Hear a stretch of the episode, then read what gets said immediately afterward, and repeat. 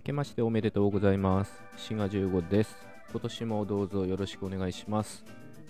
今回のテーマは、まあ、新年ですけど、やっぱり言語学の話をしようかなと思います。去年はね、この正月のトークに、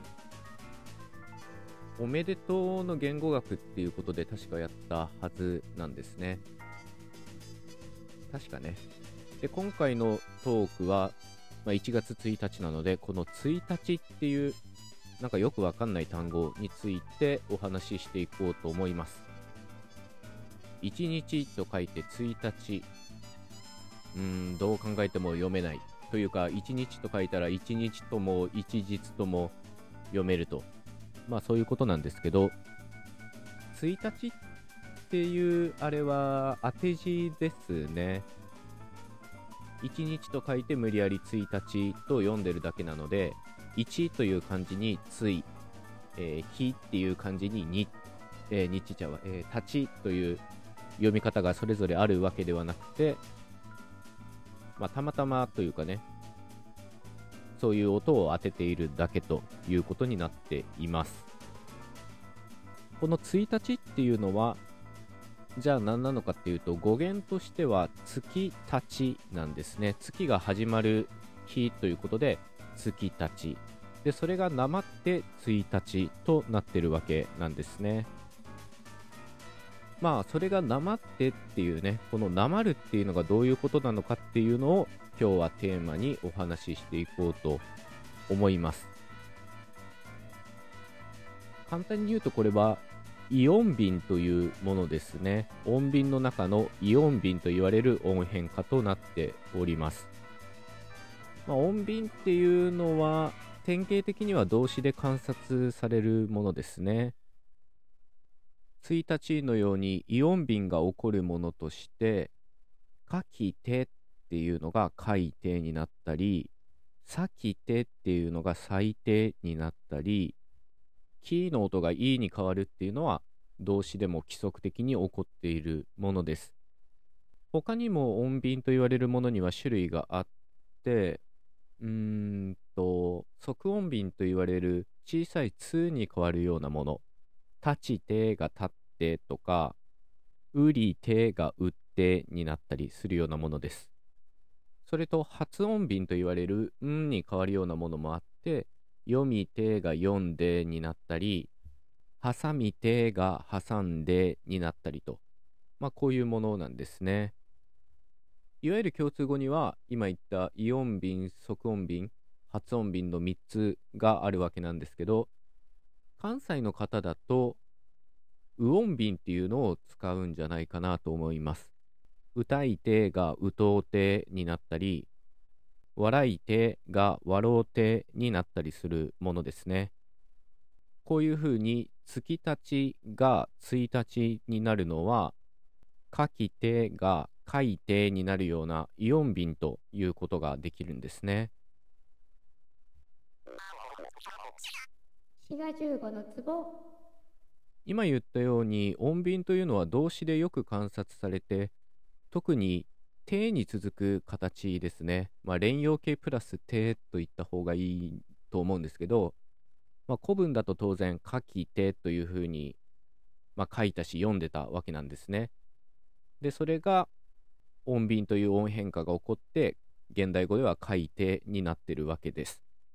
まあ、手が続く形もそうですけど、まあ、過去形も音便は起こります。書いたとか読んだとかっていうのは、まあ、書きた、読みたが、まあ、ある意味元の形なわけなんですけど、ただこのたっていうのも歴史を紐解けば助動詞たり、で、さらに言うとてありから来てるので、やっぱりてに続く形が音便のよく見られるものなんですね。なので音便っていうのはどこでも起こるわけではなくて、例えばね、たに続くのが音便が起こる。つまり、書きたが書いたになるんだったら、そういうふうに自動的な音変化だとしたら、書きたいっていうのも書いたいになるはずなんですね。あるいは、読みたが読んだになるんだったら、読みたいは4大にならないと、まあおかしいというかね、ルール上そうなってもおかしくなさそうなんですけど、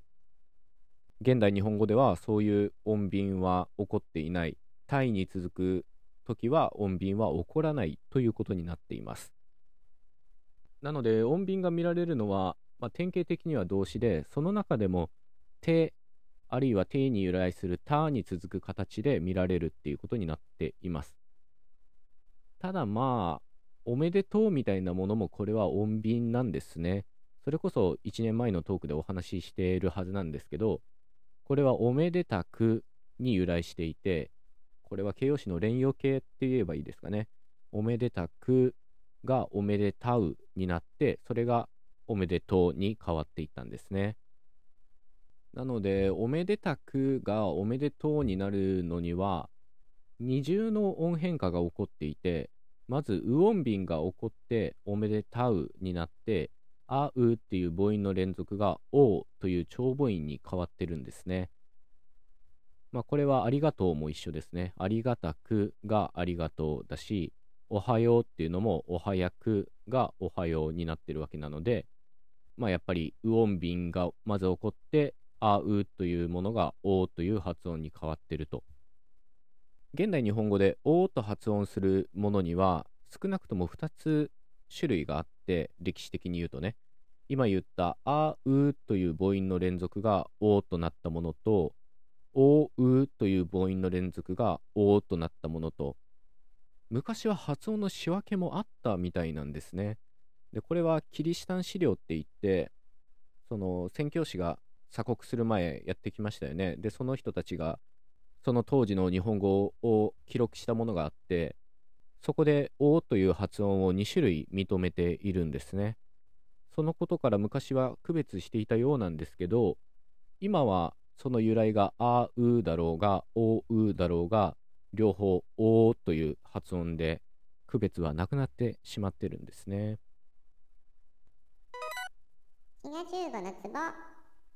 今お話ししたように音便っていうのは動詞や形容詞でよく観察されるものなので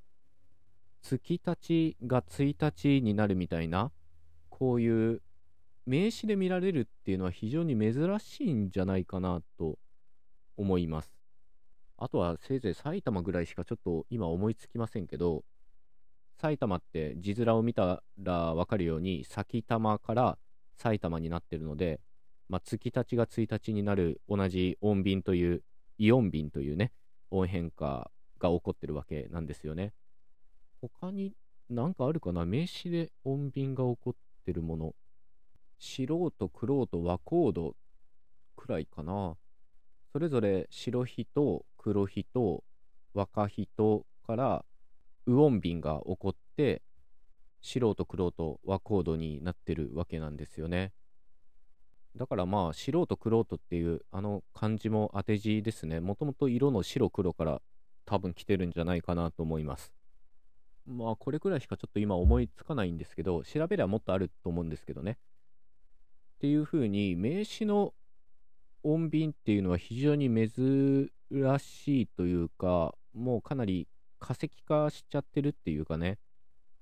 今では1日っていうのが月たちが語源だって思う人は多分いないと思うんですよね。それぐらいもう、それ自体で一つの単語になってしまってると思います。まあこういう音の変化ってね、連絡とか